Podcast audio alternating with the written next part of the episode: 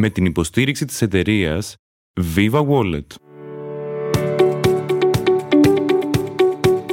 Γεια σας, είμαι η Νίκη Λιμπεράκη και σας καλωσορίζω στο Pod Story, μια παραγωγή του pod.gr με τη συνεργασία των δημοσιογράφων του Inside Story. Σε αυτό το podcast λοιπόν θα παρουσιάζουμε μία έρευνα κάθε εβδομάδα. Αναρωτιέμαι πόσες φορές έχει ακουστεί η λέξη κορονοϊό στον πλανήτη τους τελευταίους μήνες. Θα πρέπει να είναι αμέτρητες. Και έπειτα μπαίνει στο μυαλό μου ένα θολό συνεφάκι που χωράει τα πάντα. Από ονόματα καθηγητών και δραστικών ουσιών μέχρι άγνωστα μέχρι πρότινο στυλαστικά, βλέπε παγκολίνος, σκοτεινά σενάρια συνωμοσίας και ψεκασμένες θεωρίες περί βιολογικού πολέμου. Αυτήν την εγκαταστασία του μυαλού θα επιχειρήσουμε κάπως να την τακτοποιήσουμε στο σημερινό pod story. Θα κάνουμε ένα βήμα πίσω για να πιάσουμε την άκρη του νήματος και να ξεδιπλώσουμε το χρονικό της πανδημίας όπως το αποτύπωσε στην έρευνά της για το Inside Story η Κατερίνα Οικονομάκου που είναι μαζί μας. Κατερίνα, πόσο πίσω πρέπει να πάει κανείς για να βρεθεί στην αρχή αυτού του χρονολογίου; Λοιπόν, τώρα μου κάνεις την ερώτηση των 10.000 δολαρίων. Δεν μπορεί κανείς να σου πει με σιγουριά. Εκείνο που μπορώ να σου πω με βεβαιότητα είναι ότι έχουμε στοιχεία που πάνε πίσω στις 8 Δεκεμβρίου. Μπορεί να μιλάμε και για Νοέμβριο, αλλά αυτό δεν έχει επιβεβαιωθεί. Για τις 8 Δεκεμβρίου όμως γνωρίζουμε με βεβαιότητα ότι εμφανίζεται για πρώτη φορά σε νοσοκομείο της Γουχάν ασθενής με συμπτώματα αυτής της μόλυνσης που αργότερα θα ονομάσουμε COVID-19. Ο πλανήτης ακόμη δεν ξέρει, έτσι δεν είναι. Ξέρει μόνο η Κίνα.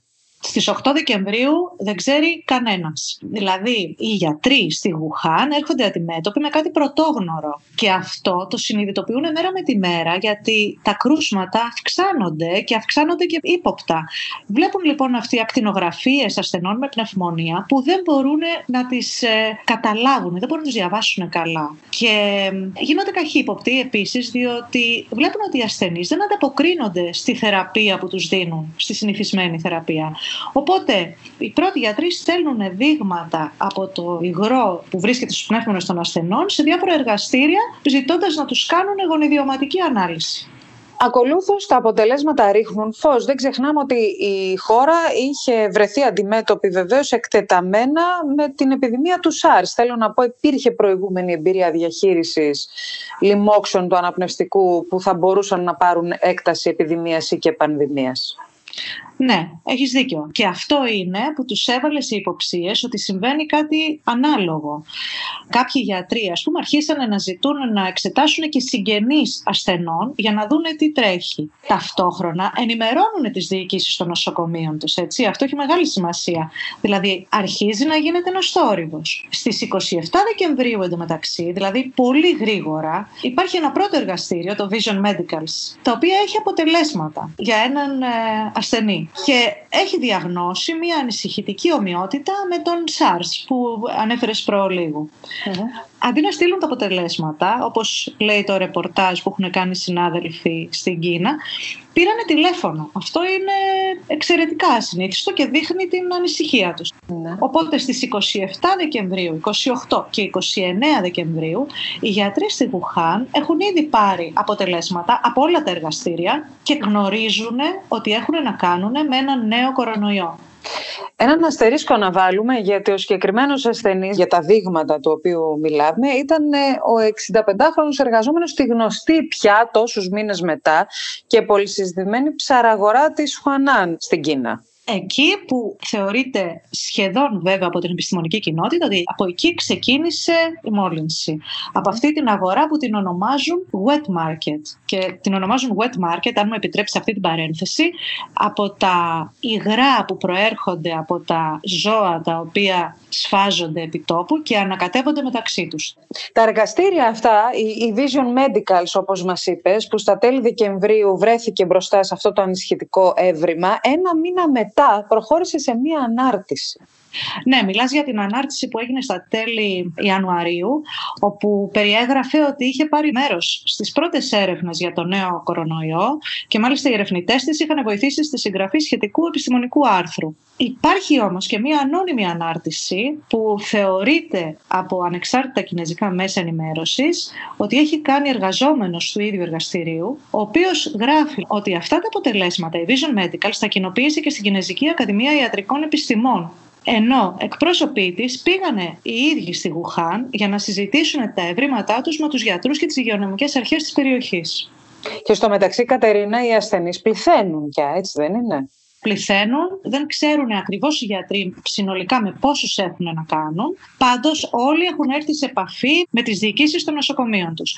Αυτό όμως που έχουν σαν απάντηση είναι απλώς να μην μιλάνε. Μία από αυτούς τους γιατρούς μιλάει στις 30 Δεκεμβρίου. Είναι η Dr. Αϊφέν, η οποία είναι η διευθύντρια του τμήματος επιγόντων περιστατικών του Κεντρικού Νοσοκομείου της Γουχάν. Η Αϊφέν είναι η πρώτη γιατρός η οποία βαράει το συναγερμό, βαράει καμπανάκι. Αυτή τι κάνει, πήρε στα χέρια της τα αποτελέσματα των εξετάσεων της γονιδιακής ανάλυσης του δείγματος που είχαν στείλει στα εργαστήρια και βλέπει τη λέξη κορονοϊός SARS. Και πάγωσε διότι ήξερε με τι έχουν να κάνουν πλέον. Βγάζει λοιπόν φωτογραφία τη διάγνωση και τη στέλνει σε ένα γκρουπ συναδέλφων της μέσω της εφαρμογής WeChat. Το WeChat είναι μια εφαρμογή πολύ δημοφιλής μεταξύ των Κινέζων. Τη χρησιμοποιούν κατά κόρον. Αυτή στέλνει τη φωτογραφία και μέσα σε πολύ μικρό χρονικό διάστημα τη διακινούν όλο και περισσότεροι γιατροί μεταξύ τους. Νομίζοντας όμως ότι πρόκειται περί SARS.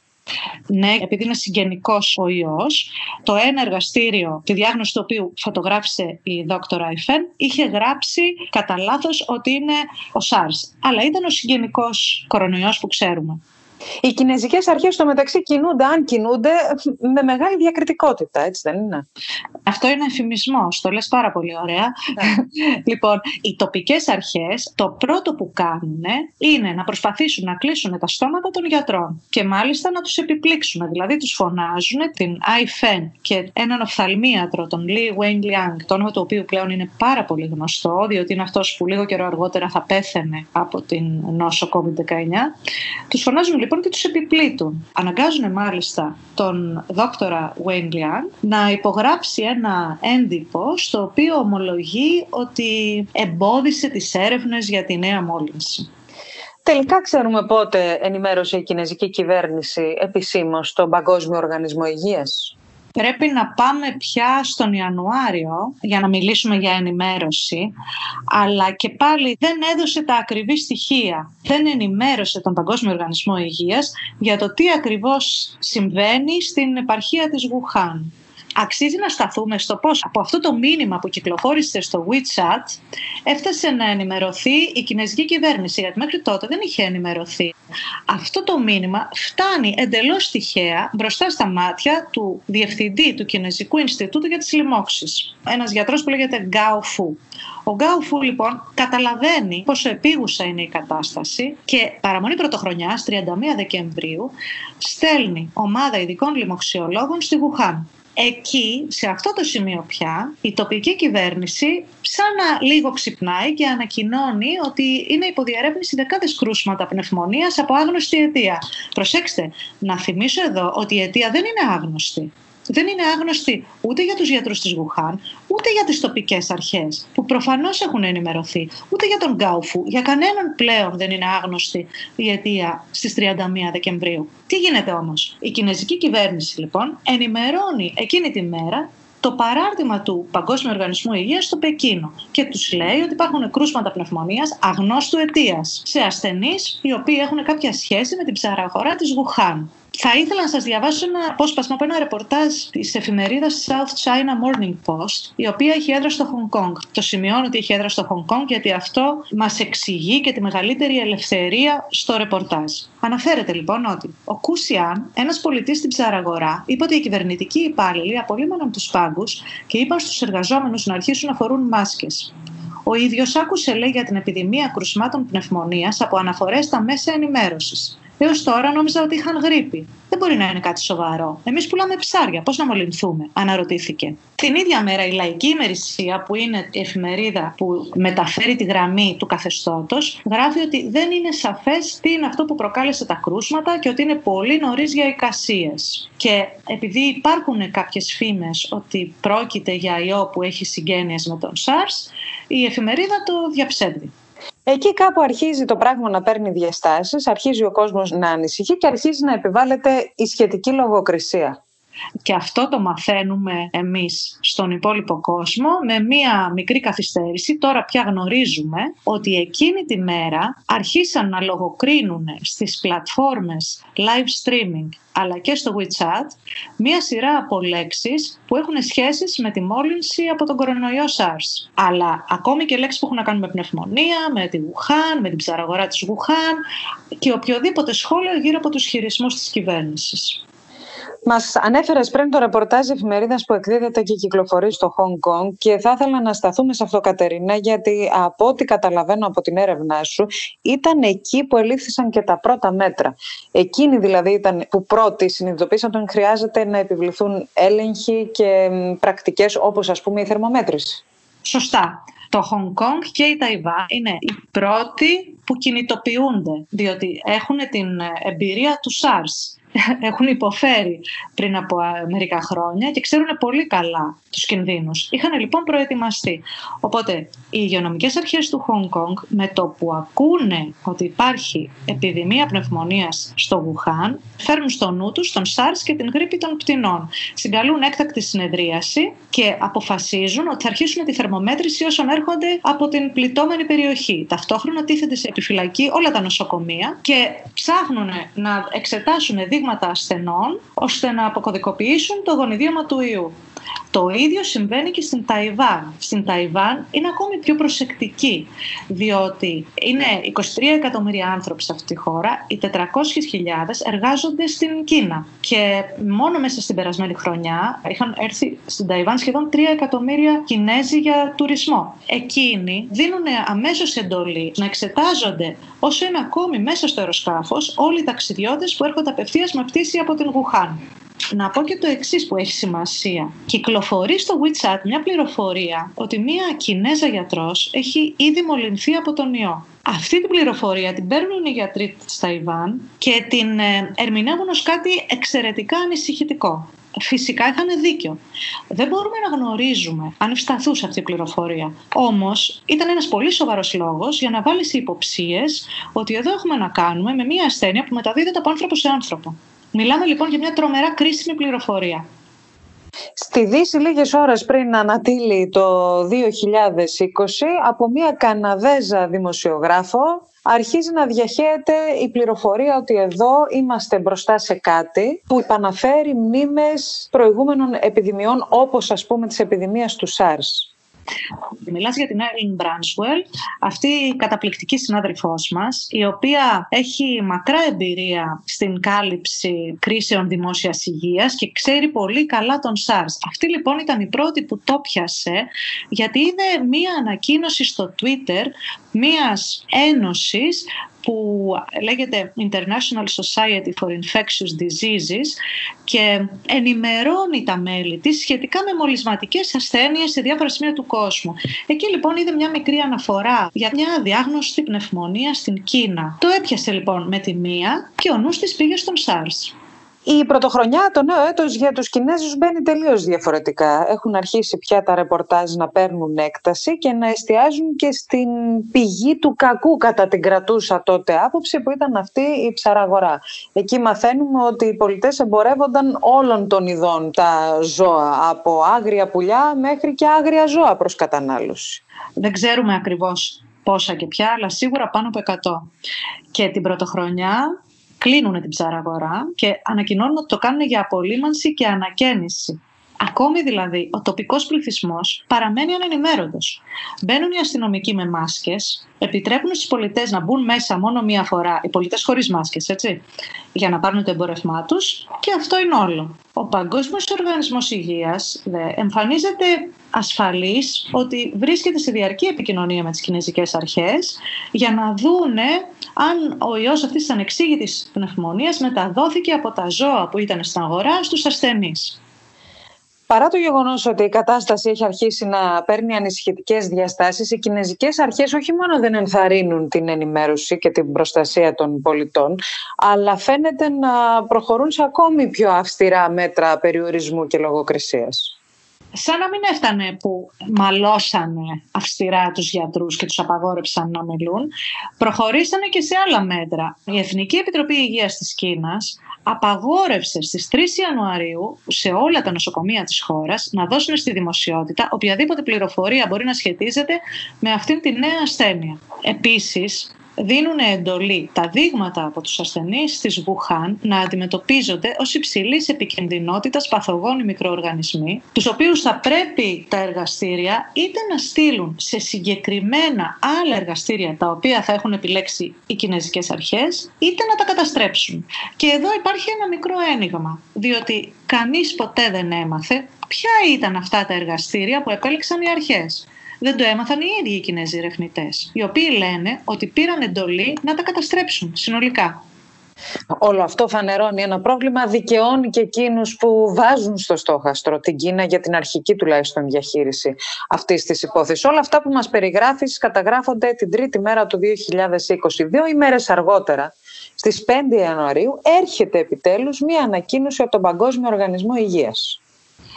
5 Ιανουαρίου Είμαστε πλέον μια εβδομάδα μετά την ε, αποκάλυψη σε ελάχιστους ότι πρόκειται για κορονοϊό και ο Παγκόσμιος Οργανισμός Υγείας εκδίδει ανακοίνωση στην οποία αναφέρει ότι οι έρευνες των Κινέζων επιστημόνων δείχνουν ότι δεν έχουμε αποδείξεις για μετάδοση του ιού από άνθρωπο σε άνθρωπο. Και δεν υπάρχουν πληροφορίες για εργαζόμενους που εργάζονται σε νοσηλευτικά ιδρύματα και έχουν μολυνθεί από τον ιό. Αυτά ενώ η Ταϊβάν τους έχει ειδοποιήσει από τις 31 Δεκεμβρίου ότι έχει τέτοιες υποψίες.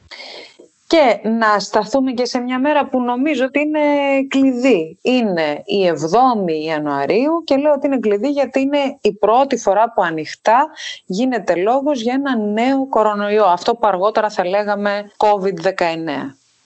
7 Ιανουαρίου, επιτέλους, το Κινέζικο Κέντρο για τον Έλεγχο και την Πρόληψη των Ασθενειών ανακοινώνει ότι η ασθένεια αυτή οφείλεται σε ένα νέο κορονοϊό. Ακόμη όμως, Νίκη, είμαστε πολύ μακριά από το να καταλάβουμε τι ακριβώς κάνει αυτός ο νέος κορονοϊός, πόσο επικίνδυνος είναι, πόσο εύκολα μεταδίδεται και κυρίως πώς μεταδίδεται από άνθρωπο σε άνθρωπο και εκεί ασκείται κριτική. Ασκείται κριτική και στον Παγκόσμιο Οργανισμό Υγείας για το γεγονός ότι όπως λένε κάποιοι καθυστέρησε να κάνει αυτήν την πολύ σημαντική επισήμανση γιατί η μετέπειτα πείρα μας δίδαξε ότι αυτό είναι το κρισιμότερο, η μεταδοτικότητα από άνθρωπο σε άνθρωπο. Τόσες μέρες δεν έχουν ανακοινωθεί θάνατοι, Κατερίνα μέχρι τις 14 ε, Ιανουαρίου που βγάζει μια τρομερή ανακοίνωση ο Παγκόσμιος Οργανισμός Υγείας, μια ανακοίνωση η οποία τον φέρνει ακόμη και σήμερα σε πολύ δύσκολη θέση. Δεν έχουμε ανακοινώσεις για θανάτους. Εκείνη τη μέρα, 14 Ιανουαρίου, πρόσεξε τώρα, 14 Ιανουαρίου μιλάμε για δύο εβδομάδες αργότερα. Έχουμε χάσει πάρα πολύ πολύτιμο χρόνο. Ο ΠΟΗ ανακοινώνει ότι δεν υπάρχουν αποδείξεις ότι ο νέος κορονοϊός που αναγνωρίστηκε στη Βουχάν της Κίνας μεταδίδεται από άνθρωπο σε άνθρωπο. Αυτή η ανακοίνωση, η οποία υπάρχει και σε ανάρτηση στο Twitter, νομίζω θα αποδειχθεί ότι είναι πιο τροπιαστική στην ιστορία του ΠΟΗ.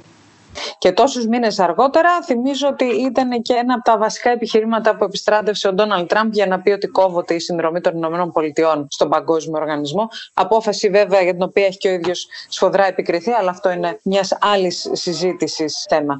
Πού βρισκόμαστε λοιπόν, γιατί εδώ αρχίζει το πράγμα να χοντρένει και σε επίπεδο διαχείρισης. Αντί να μιλάμε για τη διαχείριση μιας κρίσης δημόσιας υγείας από τον αρμόδιο οργανισμό, βλέπουμε να εμπλέκονται κυβερνήσεις, να προωθούνται γραμμές και να επικρατεί και μια σχετική μυστικότητα στις διαβουλεύσεις που γίνονται. Αυτό όλο στερεί προστασία και οδηγεί και στην απώλεια κρίσιμου χρόνου για τον έλεγχο της κατάστασης. Ναι, ναι, γιατί όλα καλύπτονται από ένα πέπλο σιωπής. Δηλαδή, για σκέψω ότι στις, ε, στις 18 Ιανουαρίου, τέσσερις μέρες μετά από αυτό το tweet του Παγκόσμιου Οργανισμού Υγείας, η Κίνα αναφέρει ότι επισήμως έχει μόνο 62 κρούσματα. Όμως, Μία μέρα νωρίτερα, στις 17 Ιανουαρίου, ερευνητές του Imperial College του Λονδίνου, συνεκτιμώντας ότι έχουν σημειωθεί τρία κρούσματα εκτός της Κίνας, ήδη δύο στην Ταϊλάνδη και ένα στην Ιαπωνία, έχουν υπολογίσει ότι τα κρούσματα στην Κίνα πρέπει να είναι περισσότερα από 1.700. Και την ίδια ώρα στη Γουχάν Κατερίνα γράφεις ότι πραγματοποιήθηκε τοπική γιορτή με τη συμμετοχή 40.000 ανθρώπων.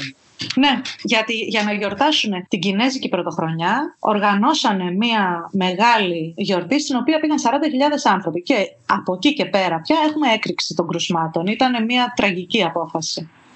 Και αν πρέπει να βάλουμε μία πινέζα στο ημερολόγιο ακόμη, νομίζω ότι θα μπει την 20 Ιανουαρίου. Εκεί πια μαθαίνουμε επισήμω ότι ο ιός αυτός μεταδίδεται από άνθρωπο σε άνθρωπο. Ναι, στις 20 Ιανουαρίου ανακοινώνεται αυτό στην Κίνα.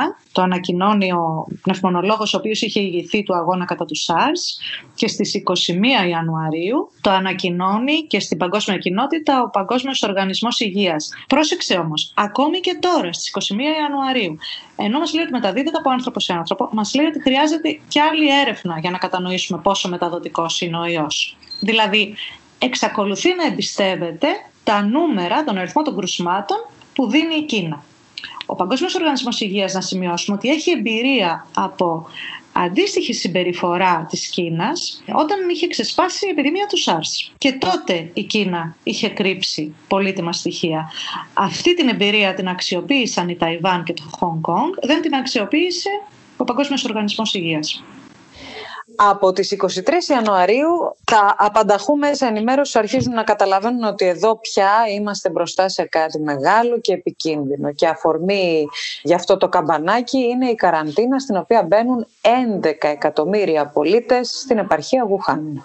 Επιβάλλεται ένα lockdown στη Γουχάν, ακυρώνονται όλες οι επικοινωνίες με την υπόλοιπη χώρα, όμως, όπως έχει επισημανθεί, δεν αποκλείονται οι μετακινήσεις από και προς την Κίνα. Δηλαδή, προστατεύονται οι Κινέζοι από την Γουχάν, ο υπόλοιπος κόσμος όμως εξακολουθεί να πηγαίνει έρχεται στην Κίνα. Και φτάνουμε πια στο τέλος Ιανουαρίου, Κατερίνα. Ο Παγκόσμιος Οργανισμός Υγείας αντιλαμβάνεται ότι δεν μπορεί να αγνοεί την κρισιμότητα της κατάστασης επισήμως και κηρύσει έτσι κατάσταση έκτακτης ανάγκης για τη δημόσια υγεία. Τώρα πια, 30 Ιανουαρίου, έχει εξαπλωθεί σε 18 χώρες του κόσμου ο ιός και έχουμε σχεδόν 8.000 κρούσματα στην Κίνα. Οπότε ΠΟΗ δεν μπορεί πια να κάνει τίποτε άλλο, μιλάει για κατάσταση έκτακτης ανάγκης. Ωστόσο, είμαστε μακριά από το να κηρύξει πανδημία, όπως ξέρουμε. Και σε αυτό το στάδιο ο Γενικός Διευθυντής του Παγκόσμιου Οργανισμού Υγείας εξακολουθεί να επενεί την Κίνα για την ταχύτητα με την οποία αντιμετώπισε την επιδημία και να αισθάνεται ασφαλής με τη δέσμευσή της ότι θα δίνει όλα τα στοιχεία και θα βοηθήσει τη διεθνή κοινότητα στην αντιμετώπιση της κατάστασης. Επιπλέον, ενώ πια βρισκόμαστε ένα μήνα και μία εβδομάδα από το πρώτο ανησυχητικό κρούσμα στη Γουχάν, καταγεγραμμένα, είμαστε δηλαδή στις 31 Ιανουαρίου του 2020, ο Παγκόσμιος Οργανισμός Υγείας, όπως επισημαίνει στο κείμενό σου Κατερίνα, εξακολουθεί να μην συστήνει περιορισμούς ούτε στο εμπόριο, το διεθνές εμπόριο, ούτε στις μετακινήσεις. Ο ιός έχει ήδη φτάσει, όπως μας είπες, σε τουλάχιστον 18 χώρες του κόσμου μπορεί να θεωρήσει κανείς ότι δεν συστήνει περιορισμούς μετά από πιεστικό λόμπινγκ της κινέζικης κυβέρνησης. Νομίζω ότι αυτό είναι αυτονόητο. Είναι τα πολιτικά παιχνίδια για τα οποία μιλούσαμε νωρίτερα. Μπαίνει πια ο Φεβρουάριο στο Χονγκ Κονγκ πρωτοστατεί και πάλι η περιοχή που πρώτη επέβαλε περιορισμούς, θερμομετρήσεις και εκτεταμένους ελέγχους. Αυτή τη φορά βρίσκεται με εκατοντάδες εργαζομένους στα νοσοκομεία να βγαίνουν στους δρόμους, να απεργούν για αυτή την κατάσταση. Έχει πολύ ενδιαφέρον αυτό που επισημαίνεις, διότι ξέρουμε το Hong Kong και τη σχέση του με την Κίνα και πόσο δύσκολο είναι αυτό που έκαναν στην πραγματικότητα οι εργαζόμενοι στα νοσοκομεία. Εκείνοι λοιπόν, γνωρίζοντας πολύ καλύτερα από εμάς στη Δύση τι σημαίνει αυτό που βρίσκεται σε εξέλιξη, κατεβαίνουν στους δρόμους και ζητάνε να κλείσουν τα σύνορα. Και η πίεση είναι τέτοια γιατί απεργούν επί τέσσερις ημέρες. Φαντάσου επί τέσσερις ημέρες εν μέσω μιας επιδημίας για την ώρα να απεργεί το νοσηλευτικό προσωπικό. Απεργούν λοιπόν επί τέσσερις ημέρες, οπότε κάμπτονται οι αντιστάσεις της κυβέρνησης και έτσι κλείνουν τα σύνορα. Εκείνο που θα ήθελα να προσθέσω είναι μια αναφορά στην ετοιμότητα της Ταϊβάν. Στις 6 Φεβρουαρίου αρχίζουν τα κινητά τηλέφωνα των κατοίκων της Ταϊπέη, της πρωτεύουσας της Ταϊβάν, να δονούνται. Η πολιτική προστασία τους έχει στείλει ένα μήνυμα επίγον, στο οποίο τους ρωτάει επισκεφθήκατε στις 31 Δεκάτου κάποια από αυτές τις τοποθεσίες; Και έχει ένα link στα Google Maps. Αυτές οι τοποθεσίες λοιπόν ήταν αξιοθέατα της Ταϊβάν. Σε αυτά τα αξιοθέατα της Ταϊβάν είχε βρεθεί στις 31 Δεκάτου μία τουρίστρια από τη Γουχάν η οποία στο μεταξύ έχει διαγνωστεί με κορονοϊό. Κατερίνα, όλα αυτά εμείς στη Δύση και εμείς συγκεκριμένα στην Ευρώπη τα παρατηρούμε με μια σχετική ανησυχία και ακόμη περισσότερο θα έλεγα με μια σχετική περιέργεια, ανυποψίαστη ωστόσο ακόμη. Είναι κάτι που συμβαίνει μεγάλο μεν, αλλά πολύ μακριά από εμά και συνδέεται από τις ιστορίες που ακούμε με κατανάλωση νυχτερίδων και άλλα τέτοια εξωτικά και εξωπραγματικά για τη δική μας κουλτούρα πράγματα, οπότε δεν μας αγγίζουν. Όμως, στις 14 Φεβρουαρίου του 2020 μαθαίνουμε ότι έχουμε τον πρώτο νεκρό στην Ευρώπη.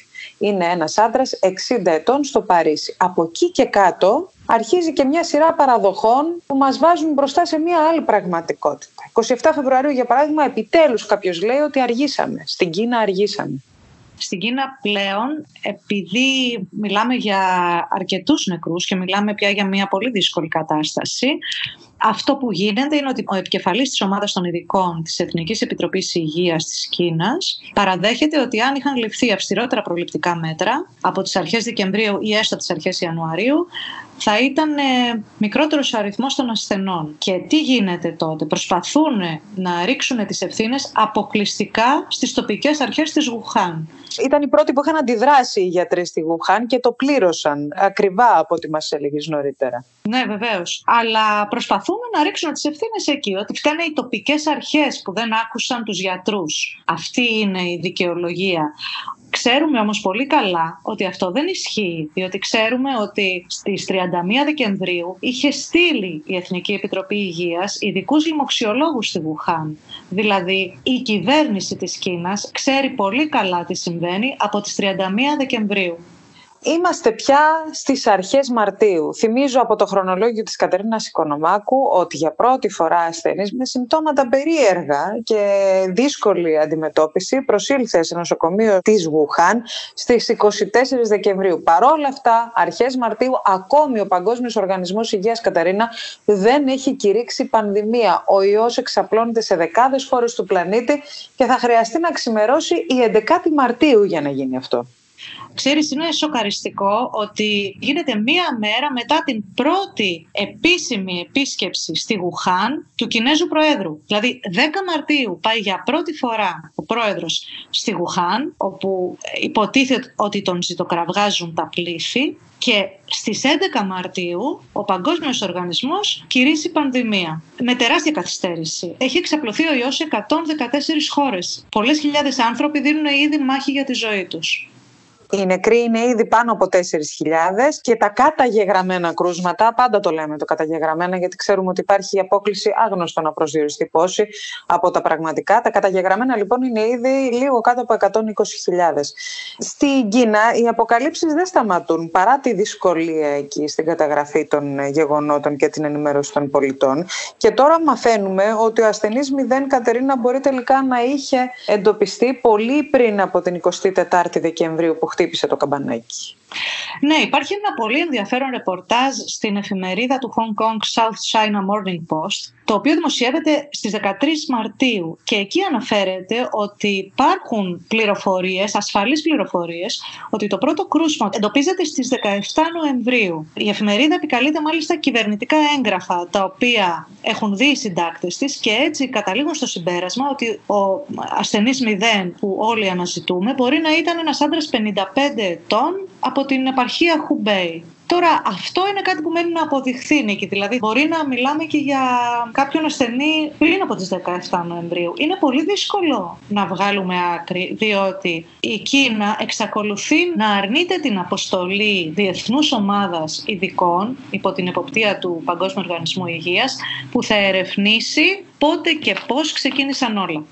Θυμίζω ότι ακόμη και μέσα στον Απρίλιο η Κίνα μας ευνηδίασε όταν μία μέρα μάθαμε ότι είχε δώσει λάθος αριθμό νεκρών με την απόκληση σε πολύ μεγάλο ποσοστό. Εκεί πράγματι το τοπίο είναι θολό, αλλά μένοντας στη μεγάλη εικόνα και στο μεγάλο ερώτημα που βγαίνει έξω από τα σύνορα οποιασδήποτε χώρας, το ερώτημα είναι κατά πόσον θα μπορούσαμε να πιστεύουμε ότι είμαστε έτοιμοι να αντιμετωπίσουμε μία νέα ασθένεια, μία νέα πανδημία. από ό,τι καταγράφεις και έτσι επιλέγεις να κλείσεις την έρευνά σου. Ο ίδιος ο διευθυντής του προγράμματος εκτάκτου ανάγκης του Παγκόσμιου Οργανισμού Υγείας ομολογούσε ότι δεν είμαστε έτοιμοι. Ναι, ακριβώς. Σε μια συνέντευξη που είχε δώσει στην ε, φοβερή και τρομερή Ellen Μπράνσουελ, η οποία ξέρει το θέμα καλύτερα από όλους, όπως διαπίστωσα, παραδεχόταν ότι αυτή τη στιγμή ο Παγκόσμιος Οργανισμός Υγείας δεν είναι σε θέση να σταματήσει τον έμπολα, ο οποίος ε, συνεχίζεται για πάνω από 1,5 χρόνο στην λαϊκή δημοκρατία του Κονγκό. Της είχε πει πώς μπορούμε να ελπίζουμε ότι θα σταματήσουμε μια ασθένεια Χ. Ασθένεια Χ ονομάζει ο Παγκόσμιος Οργανισμός Υγείας ένα υποθετικό άγνωστο παθογόνο το οποίο θα μπορούσε να προκαλέσει επιδημία. Δηλαδή, ο Μαρκ Ράιαν περιέγραφε τον κορονοϊό. Μας συνέβη και δεν ήμασταν προετοιμασμένοι. Κατερίνα, σε ευχαριστούμε πολύ. Ευχαριστώ πολύ και εγώ. Είμαι η Νίκη Λιμπεράκη και μόλις ακούσατε το Pod Story μια παραγωγή του pod.gr με τη συνεργασία των δημοσιογράφων του Inside Story. Για να βρείτε κι άλλα podcast, μπείτε στο www.pod.gr ή σε όποια εφαρμογή ακούτε podcast από το κινητό σας. Με την υποστήριξη της εταιρείας Viva Wallet. Προσφορά Inside Story για τους οκρατές του Pod Story. Κέρδισε 20 ευρώ. Γίνε συνδρομητής στο Inside Story για ένα έτος με 40 ευρώ αντί για 60. Γράψου τώρα στο www.insightstory.gr κάθετο subscribe. Επίλεξε «Έχω κουπόνι», συμπλήρωσε pod story και πάτα επιβεβαίωση. pod.gr. Το καλό να ακούγεται.